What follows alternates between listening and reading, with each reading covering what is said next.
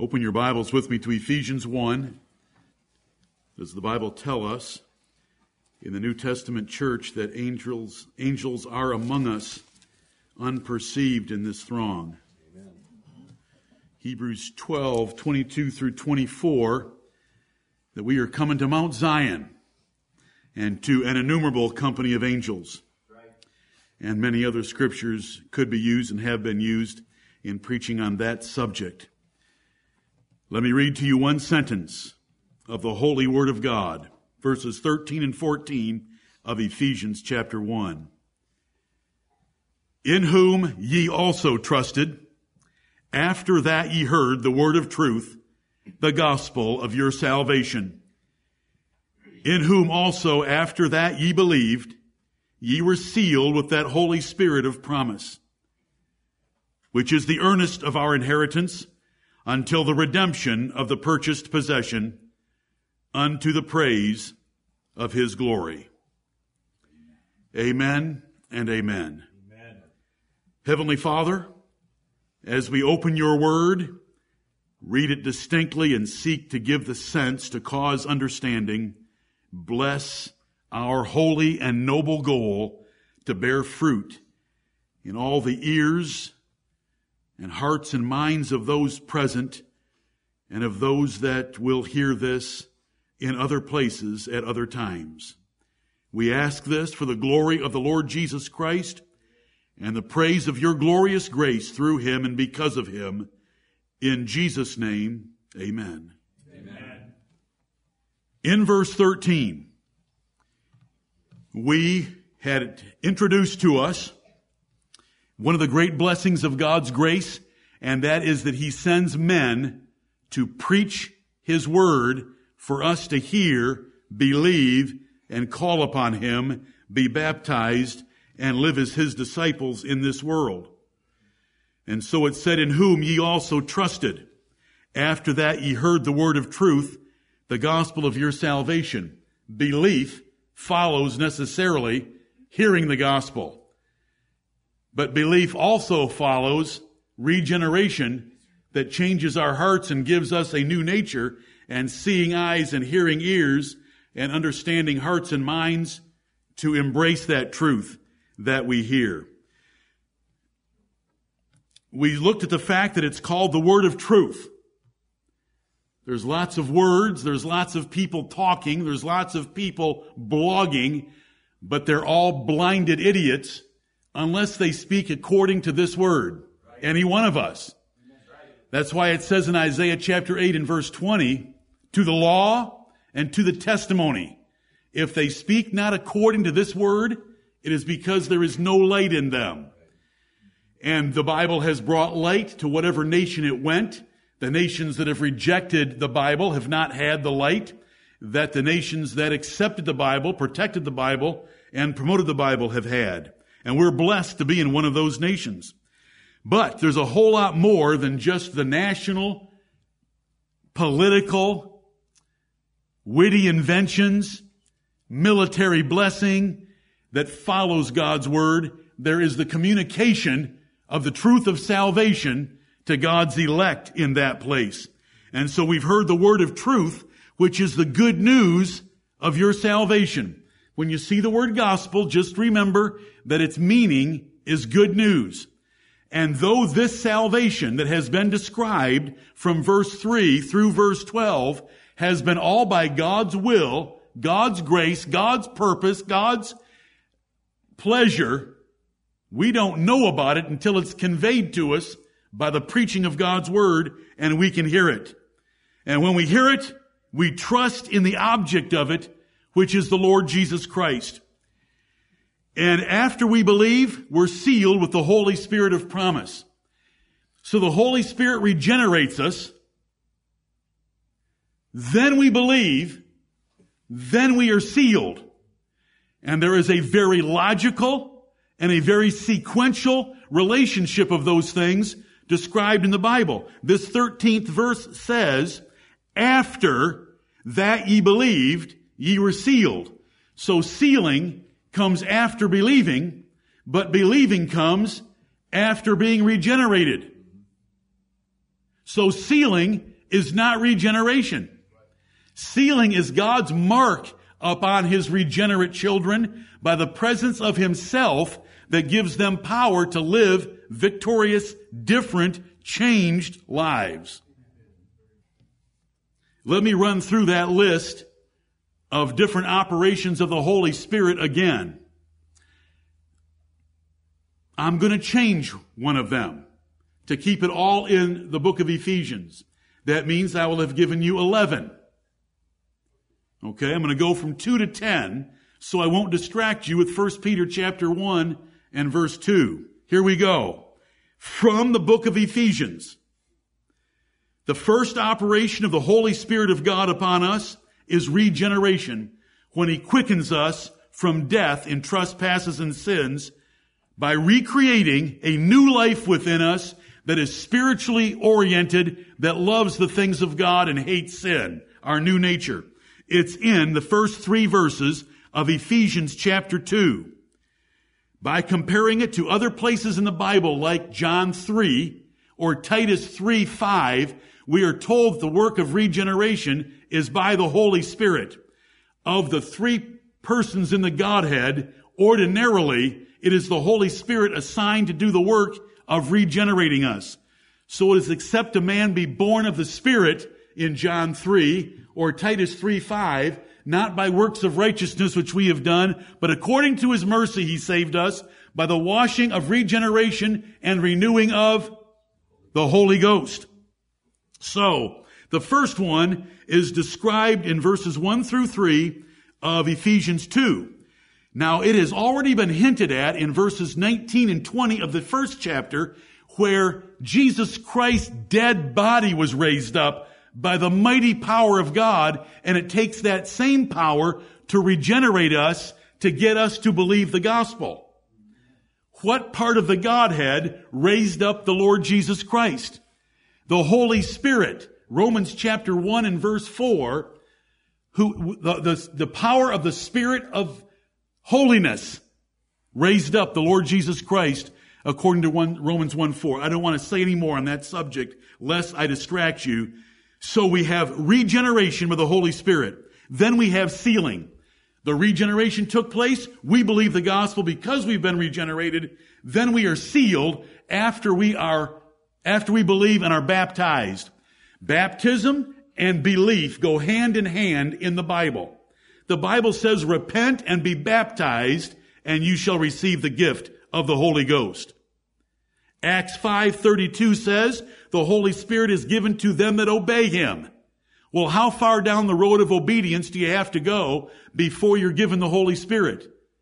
The ordinance of baptism, which is the reflection of faith, which shows that you have a conscience that wants to give God an answer. I don't want to get off on that very far either. But it's the sealing presence. So there's 2 operations, 2 roles of the Holy Spirit so far. He regenerates us, we believe the gospel, and then he seals us by giving us his presence for powerful Christian, joyful living that changes us from what we were before. It's visible to others, and we know the testimony of it in our own hearts. Then there is number 3. Revelation of further wisdom and knowledge that we need, and it's in chapter 1, verse 17. Paul is praying for this church. It was a church that he had founded. He had initially taught for a couple of years.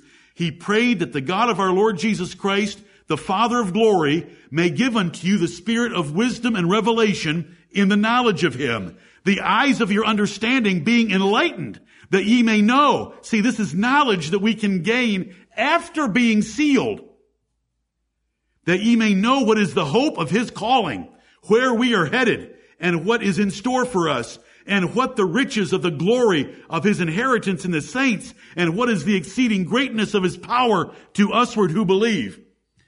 Now, Paul has already addressed this church as being elect, redeemed, and sealed. But just a few verses later, he prays that they can have the Spirit for revelation of wisdom and knowledge. Do you follow that? This is the same Spirit, and it's showing that while it was true for the Ephesian saints, it's also true for us that we advance from one degree of glory to another by the power of full Spirit in our lives. Number 1, regeneration. Number 2, sealing presence. Number 3, revelation of further wisdom and knowledge. Number 4, access to God by assisted praying. It's in chapter 2 and verse 18. For through him, we both have access by one Spirit unto the Father through the Lord Jesus Christ.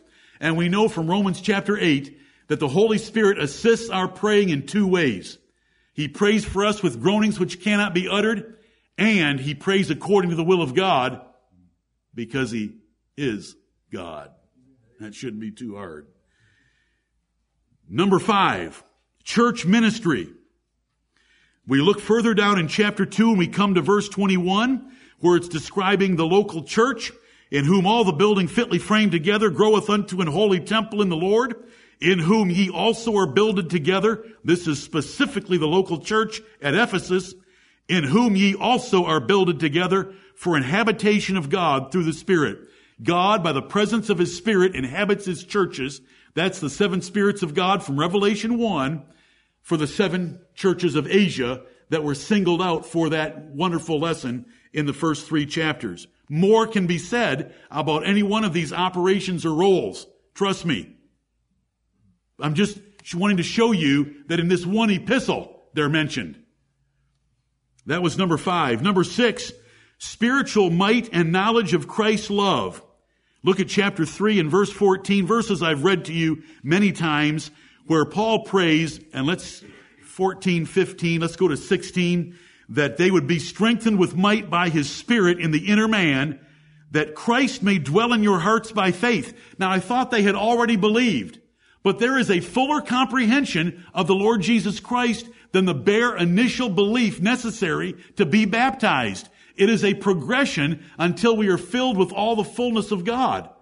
And so it says here, Paul is praying for this church he founded, he taught, who were already sealed with the Holy Ghost, that they would gain in their understanding of Christ, that Christ may dwell in your hearts by faith, verse 17, that ye, being rooted and grounded in love, may be able to comprehend with all saints what is the breadth and length and depth and height, and to know the love of Christ, which passeth knowledge, that ye might be filled with all the fullness of God.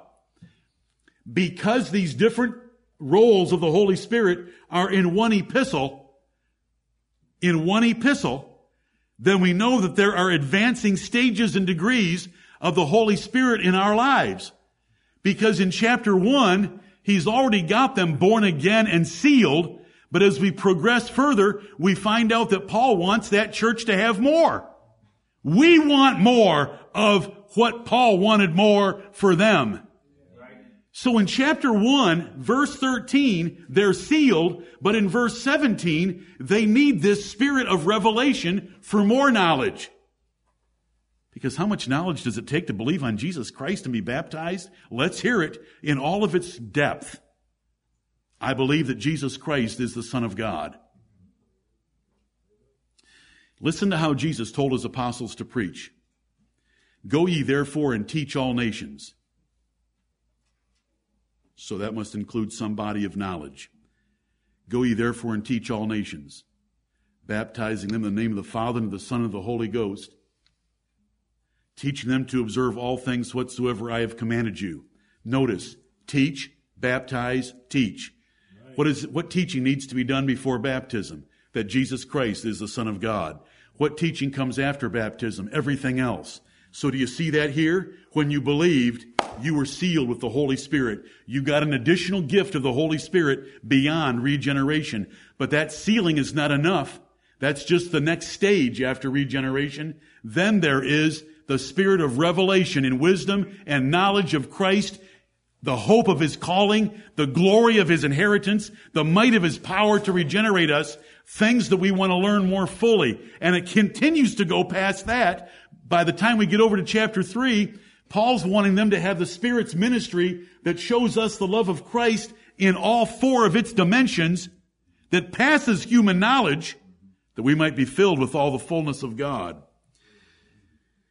That was number 6. Number 7, there's revelation to teachers for perfecting the saints. Chapter 3 and verse 5, chapter 3 and verse 8 describe the gift of the Spirit to Paul in order to be able to teach the Ephesians. And in chapter 4, it tells us that though apostles, prophets, and evangelists no longer exist, there are pastors and teachers that are supposed to do that work by a gift given from Jesus Christ by the Holy Spirit to the church. Then there's number 8, fruit-bearing, chapter 5 and verse 9. For the fruit of the Spirit is in all goodness and righteousness and truth. Verse 18, not yet. We'll use verse 9 right there. Then we'll go to chapter 6, and we'll look at verses 17 and 18. Take the helmet of salvation and the sword of the Spirit. The Bible is the sword of the Spirit. The Spirit inspired it. The Spirit wrote it, which is the Word of God. Praying always with all prayer and supplication in the Spirit. How do you pray in the Spirit? You confess your sins so the Spirit is not grieved or quenched. You submit your will to the will of God, which is submitting to the will of the Spirit. You understand the Spirit is able to pray for you and will pray with you and for you according to the will of God. You humble yourself before the Spirit of God. You don't flip out light words. You pray with your understanding. You pray with faith in God by the power of the Holy Spirit will assist and bless your praying. You pray for spiritual content. You pray with proper spiritual humility in the Holy Ghost. That's how we're supposed to fight. And then there's number 10. In light of all this, do you know what we ought to do? It's verse 18 of Ephesians chapter 5. And be not drunk with wine, wherein is excess, but be filled with the Spirit. Be filled with the Spirit. Now, he is writing an epistle to a church, a specific church at Ephesus, which is one of the 7 churches of Asia, of Revelation chapters 1 through 3. And he says, be filled with the Spirit. So regeneration doesn't fill us. Sealing doesn't fill us. The spirit of revelation doesn't fill us. Each one of us, as members of this church, needs to keep our sins confessed, loving the things of Christ, and humbling ourselves before God and asking Him to fill us. Luke chapter 11 and verse 13. If ye, then being evil fathers, all of us are evil fathers, meaning that we're sinful, we're not perfect. If ye then, being evil, know how to give good gifts unto your children, how much more shall your Father in heaven give the Holy Spirit to them that ask Him? Right. And that's part of being filled with the Spirit, all in one epistle. So when we come back and we look at chapter 1 and verse 13, and it says that we've been sealed with that Holy Spirit of promise, God promised us the presence of His Spirit, and this epistle is filled with Him. I don't have time to preach on the Holy Spirit, and you know that. You can search for those words on our website, Holy Spirit. But when the earth was without form and void, and darkness was upon the face of the deep, what does the Bible tell us? The Spirit of God moved upon it. And what resulted? Light, dry land, firmament, below firmament above the waters, firmament below the waters, and everything else that occurred. When the Spirit of God came on Samson, what happened?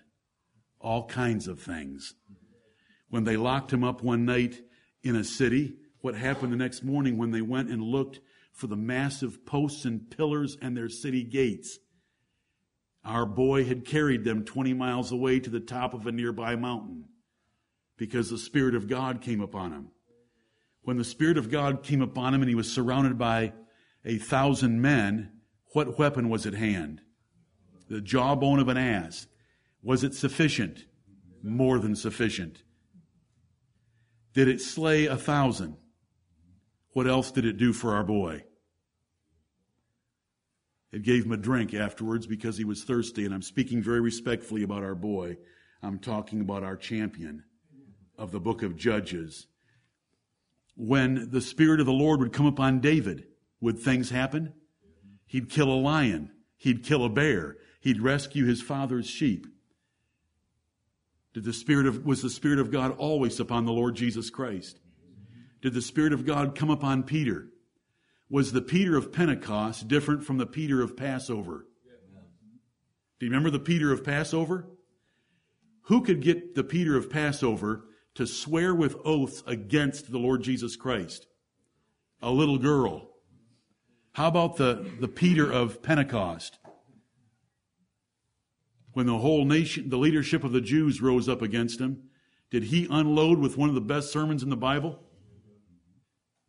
Does any of that excite you? Amen. We want to be filled with the Spirit. And he's in all 6 chapters of this book that we're seeking to study. Okay, let's go to that 14th verse. Which, referring to the Holy Spirit that Ephesians 1:13 ended with, which is the earnest of our inheritance until the redemption of the purchased possession, unto the praise of his glory. Now, earnest can be an adverb describing something like desire. I have an earnest desire. That means I have a fervent and intense desire for something. Or earnest can be a noun. And here it's a noun. Earnest money. Have you ever heard about earnest money being put down for a transaction? That explains this noun, because here it's being used as a noun, which is the earnest of our inheritance until the redemption of the purchased possession unto the praise of his glory. This gift of the Holy Spirit that Baptists tend to ignore because they're afraid of all the excesses of the Charismatics and Pentecostals that have corrupted and perverted the doctrine of the Holy Spirit, is a doctrine that we want to embrace, and a person of the Godhead that we want to love, pray for, submit to, and have him flow through our lives. We want John 7 to be fulfilled in our church, that out of our bellies will flow rivers of living waters. Lord, help us to that end. Spiritually changing our lives in every aspect, that he would flow out of us in the fruit that he gives. Which, so we're speaking about the Holy Spirit there in that first word, which has been introduced to us in the latter part of verse 13. The Holy Spirit is our seal or guarantee of heaven, as that 13th verse teaches. Now, an earnest is a down payment or a surety bond of performance by the one giving it. If you're going to buy real property, real estate, it's called real property. Technically, usually, real estate. The standard is to put down 3% of the purchase price as your earnest money. It's not really a down payment. The bank doesn't let you get away very many times with 3% for your down payment. They want 20% down in order to give you a mortgage without private mortgage insurance. And let's just cut that little rabbit right there and get back to earnest. So you found a house that you want, and you drove your beat-up vehicle to meet the seller. And the seller looks out in the driveway and sees your beat-up vehicle and says, I'm not going to take this house off the market because I don't think they can perform. And so it's a $150,000 house. So you write him a check for $4,500, or you've brought it with you, and it's an official bank check from a local bank that proves that you have $4,500 and you are putting it up, that you want to sign a contract to purchase, and they can go ahead and sign with a clear conscience that you're able to perform. If you're unable to perform in the specified time of typically 30 days, they get to keep your $4,500. You put that up as earnest money. You put that up as a surety bond. There's all these different technical or legal words that describe putting up money that you will perform. Right. I will do what I said I would do, and I'm giving this, that if I do not do it, you can keep it. It's lost money for me. Do you know what God gave as the earnest of the fact that there is a last will and testament that has you as the beneficiary, and the benefits are heaven? What did he give? He gave his Son, But that's not here in this context. He gave his Spirit. He gave himself. What more could he give? Now, $4,500 is not what it used to be. $4,500 doesn't buy much anymore. When we look at the value of a transaction, or when we look at the amount of an earnest, we can usually decide about how big this transaction might be. And $4,500 as performance money does not indicate all that big of a transaction. But let's try this on for size. The presence of God on the planet Earth in little people like you and me. Is that a pretty big earnest deposit? What in the world is coming? You know, intuitively I say, that's the biggest thing God could give me right there. But it is the earnest of an inheritance. And here's what the Bible says about the inheritance. Eye hath not seen, nor ear heard, neither have entered into the heart of man the things which God hath prepared for them that love him. He is an earnest of what is coming. We are joint heirs with the Lord Jesus Christ, heirs of God and of the universe. In this particular chapter, it says that Paul was praying for the spirit of revelation to show these Ephesian believers in the last clause of verse 18 of chapter 1, what is the riches of the glory of his inheritance in the saints? There is some riches and glorious riches and a glorious inheritance coming that we can't imagine. But God's revealed a little bit to us that the earnest he put down is himself. Sorry, I'm yelling. How else do you talk about this? Now, my dear brothers and sisters, the Lord God of heaven has predestinated you to an inheritance. Get excited with me, brethren. It is called the riches of the glory of his inheritance. I'm sorry, I can't do it. I don't know how to do it. And there might be a way to do it that's better than the way I do it, but I just want to preach intensely and loud and hopefully read these verses so that you can see we're reading them distinctly and that you can see the sense of them is true. I just want to make manifest the gospel, put it on the table, and let you embrace it if God's given you a conscience for it. Amen. This is just fabulous to me. You know, we have the word seal and we have the word earnest about the Holy Spirit given in more places than just this one. And I hope you saw some of those that I shared with you earlier. It's in chapter 4 and verse 30 of this book. It's in 2 Corinthians 5:5. It's in 2 Corinthians 1:22. Paul knew it. God knew it. Let me tell you something about God. God has an inheritance for you. A good, loving Father. Before he died. And sits them down and tells them what he has in his last will and testament for them. So that they live in the earnest expectation of that hope while he's alive. They do not want their father to die prematurely. They're just excited about the love and the transaction that their father has written up for them. The God of heaven is a father like that and better. He wants the heirs of his promises to know the certainty of his promises. Do you know what passage of Scripture I'm referring to? And quizzers should know what I'm talking about. Where did God say he wanted the heirs of promise to know the immutability of his counsel and the certainty of their inheritance? Give me a number. Oh, Mark. Hebrews chapter 6, verses 13 through 20. It is a wonderful chapter where God said he wanted the heirs of his inheritance to know that they had it and for them to know that though he cannot lie, he said, by two immutable things, I promise it to you and I cannot lie, but in order to give you a further proof of the immutability of my counsel, I will confirm it with an oath. An oath is when we swear by a power or value higher than ourselves to add credibility to our word. That's why in court, left hand on the Bible, right hand up, so help me God. That adds credibility to our word. If I say, so help me, yes, I'll tell you the truth. I mean, that's not very distinguishing at all. But so help me God. Now, how can God swear?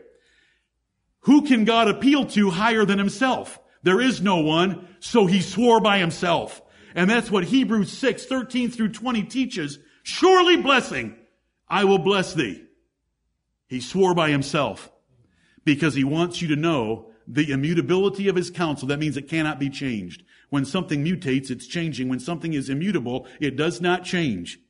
And God's counsel cannot change. His covenant is absolutely sure, but he is such a loving father, he went through the extra steps for the benefit of you and me by swearing. Swearing is appropriate when you swear in God's name for an important matter and you keep your oath. He swore by himself for our eternal inheritance, and he will perform it. Praise his glorious name. Amen. Your assurance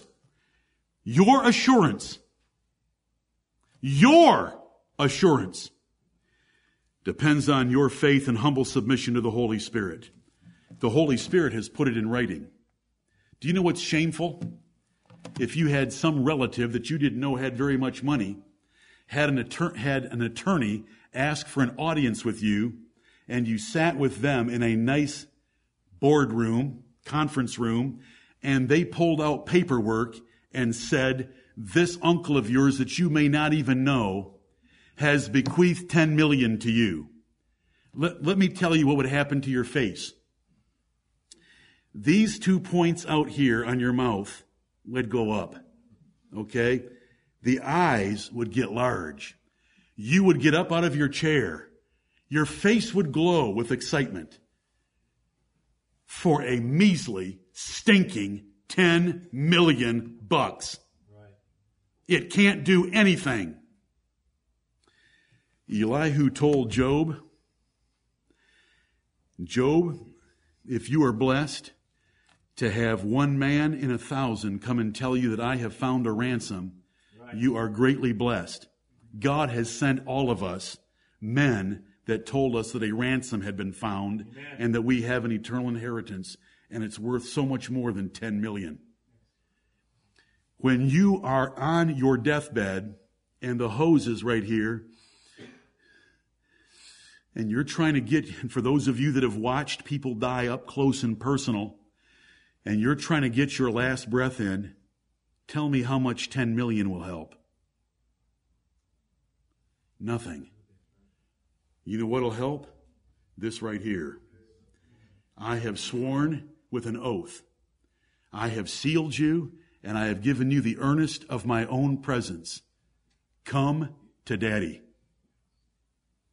And so Stephen, with stones thudding off his body, would say, Lord Jesus, receive my spirit. Jesus of Nazareth, having been forsaken by God, believed this so much, he said, Father, into thy hands I commend my spirit. Are we ready to do that? These passages of Scripture are to get us ready to do that. Wherefore, comfort one another with these words. These are great words. A trustee, can I use the word trustee, or will you fault me for not using a Bible word? You know what the Bible word is? A steward of the manifold mysteries of God.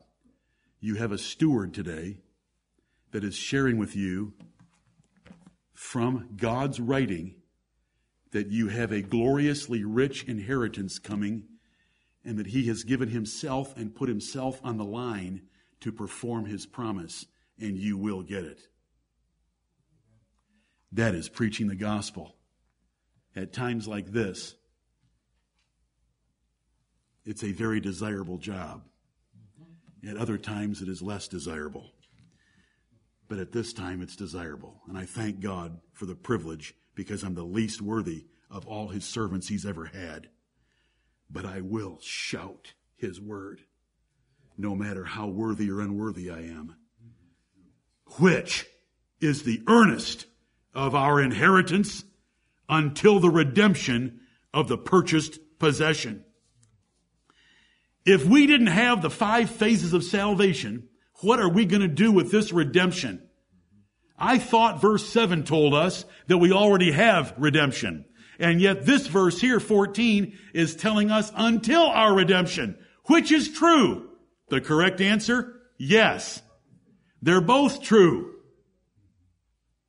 The redemption of verse 7 is our legal redemption by the blood of Jesus Christ on the cross of Calvary when his blood was shed and he said, "It is finished." What was finished was purchasing us from the claims that God's justice had against us for our sins.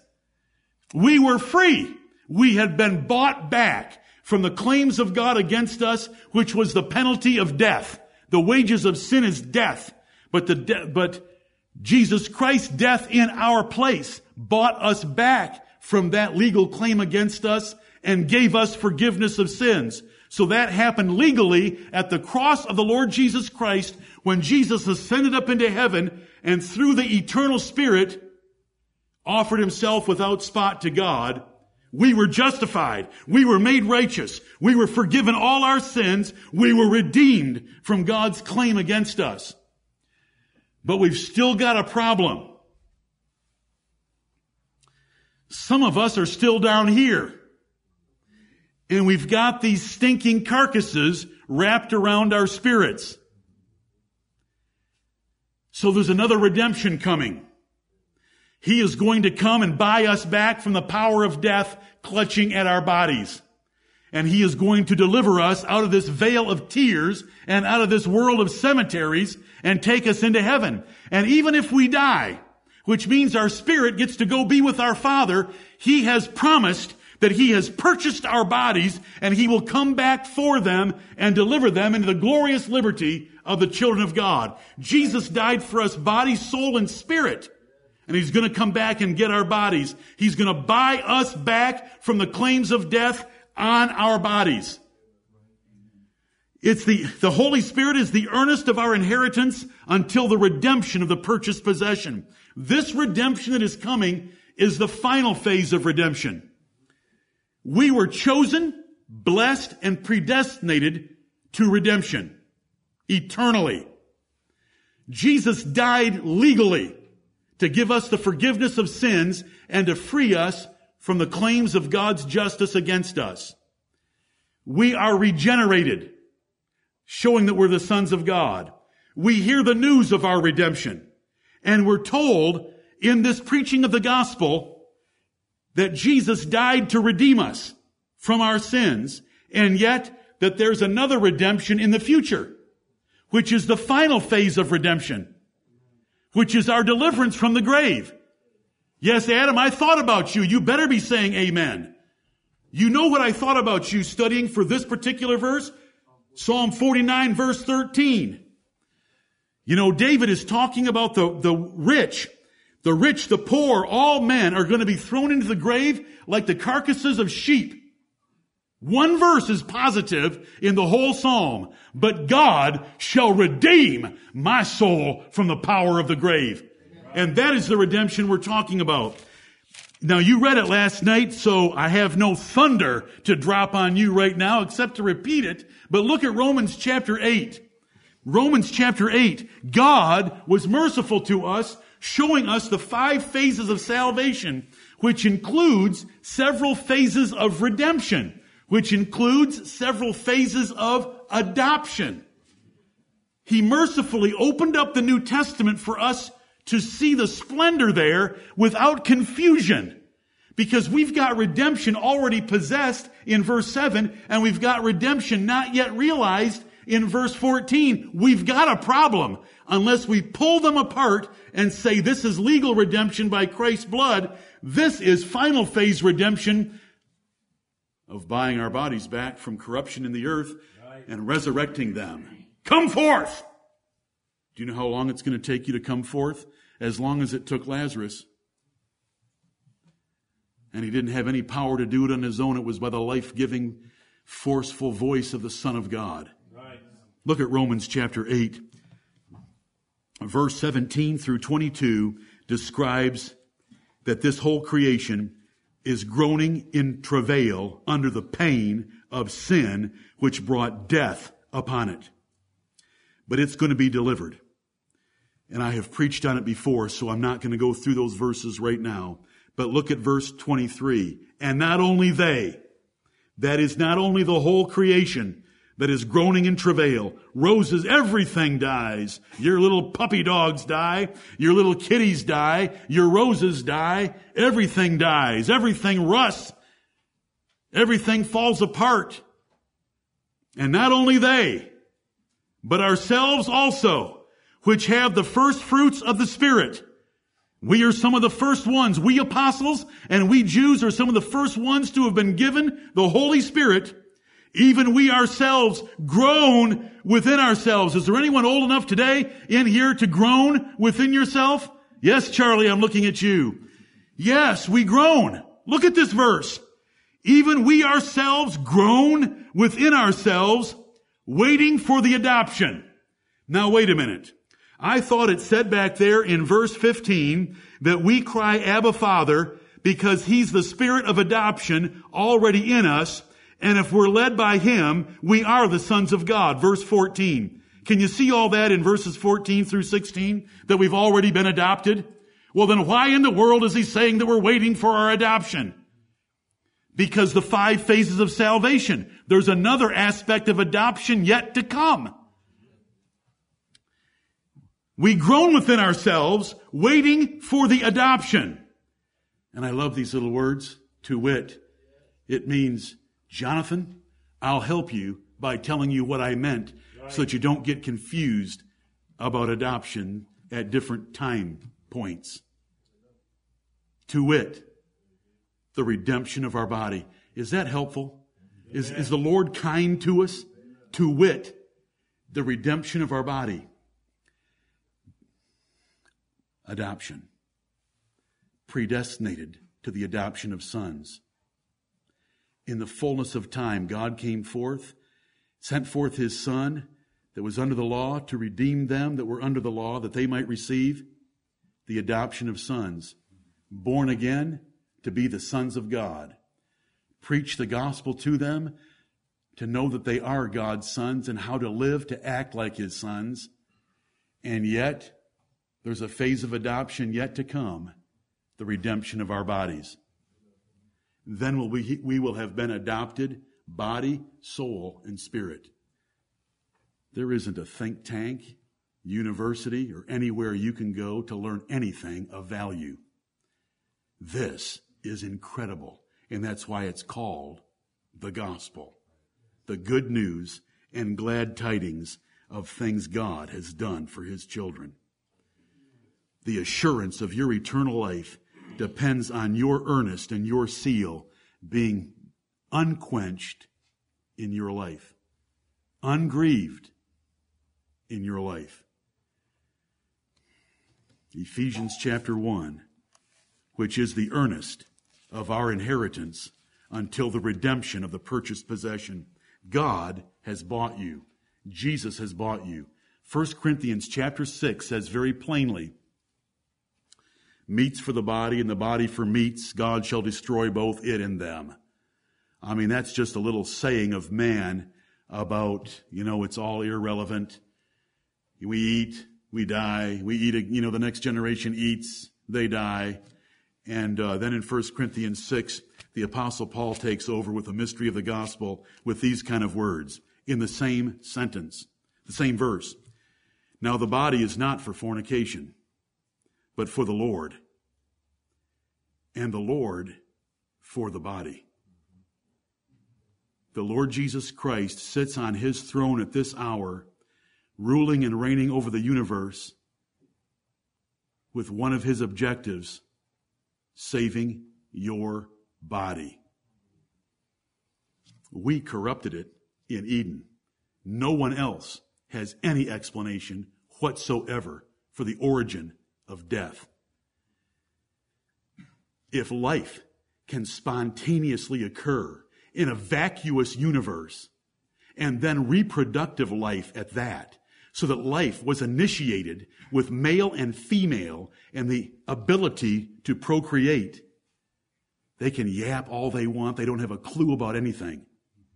Where did death come from if life was the spontaneous result of some stupid Big Bang while a little bit more saliva fell out of Stephen Hawking's mouth? The slobbering slob. We know where life came from. We know where death came from. And Jesus died for our bodies, including our souls and spirit. I'm in 1 Corinthians 6:13. Meats for the belly and the belly for meats, but God shall destroy both it and them. Now the body is not for fornication, but for the Lord, and the Lord for the body. And God hath both raised up the Lord, Jesus Christ's body was resurrected, and will also raise up us by his own power. Right. This is the redemption of our body. This is the final phase of adoption. And then he goes on to say in verse 15, and brethren, we should listen to this very carefully. Know ye not that your bodies are the members of Christ? Shall I then take the members of Christ and make them the members of an harlot? If my body is that important to Jesus Christ, should I join my body to a prostitute? God forbid, it says. What? Know ye not that he which is joined to an harlot is one body? For two, saith he, shall be one flesh. That's the nature of sexual intercourse. But he that is joined unto the Lord is one spirit. How are we joined to the Lord? There's one spirit within us, that's his spirit. Flee fornication. Every sin that a man doeth is without the body, but he that committeth fornication sinneth against his own body. What? These are basic fundamental facts of our religion. What? Know ye not that your body is the temple of the Holy Ghost, which is in you? Is this all coming together? We've been given a seal. We've been given an earnest. It's the Holy Spirit, and he's within us. What?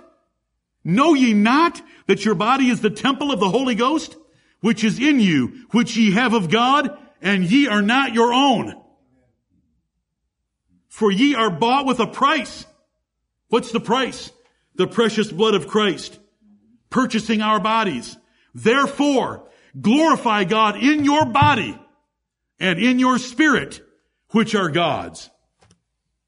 We are God's twice. And yes, your pastor has told you that many times, because I never want you to forget it. He is our creator and he is our savior. He chose to make us, and we owe him everything because he made us. And we owe him everything because he paid the precious blood of his son, Jesus Christ, for us. We are twice his. We have a redemption coming, and we're called the purchased possession because we were purchased by the blood of the Son of God. And that's why it says, don't you know that you were bought with a price? If we were bought from some earthly trouble or claim against us, or certain death, a pardon was purchased from a president or a governor. If any of those things happened, we would rejoice and be thankful, and we would live for the one that had purchased that pardon for us.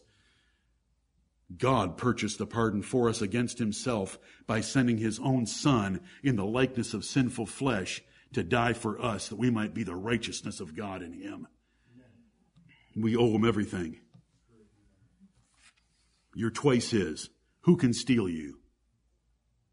Are you kidding? There is no one that can come close to getting us away from God. We're twice his. Who can buy you? Who could pay a price like that? Who can charge you? Who shall lay anything to the charge of God's elect? That verse comes after the one Eric quoted to us a little while ago. He that spared not his own son, but delivered him up for us all, how shall he not also with him freely give us all things? Right. Who shall lay anything to the charge of God's elect? Your body is the Lord's. I abominate cremation. I abominate cremators. In 1960, only 3% of the bodies in this country were cremated. Only 3% in 1960. The first crematorium in this country was 1870. The country had been in existence for 200 years. Every intelligent person that is not in diapers knows that you bury a body. But we picked up the Eastern religion of the Hindus and started burning our dead. And it doesn't matter if you can't afford it anyway. If you can't afford it, come to us if you're a member of this church, and we'll help you afford it.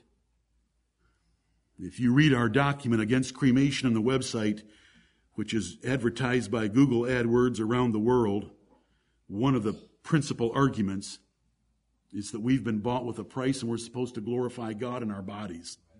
We don't desecrate our bodies by a Hindu practice at the end of a life of pretending we're a Christian. Can you believe that?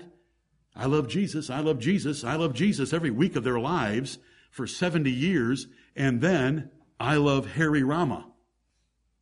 Burn me like a Hindu. Sorry, but I'm not very sorry.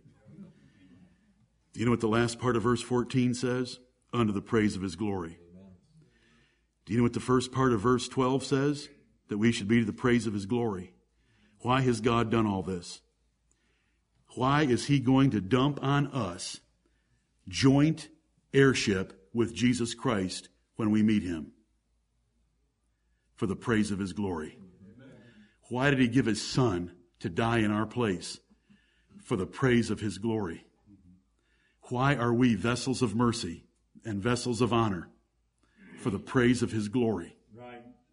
What do you think we ought to give him today and tomorrow and the rest of this week until he comes for us?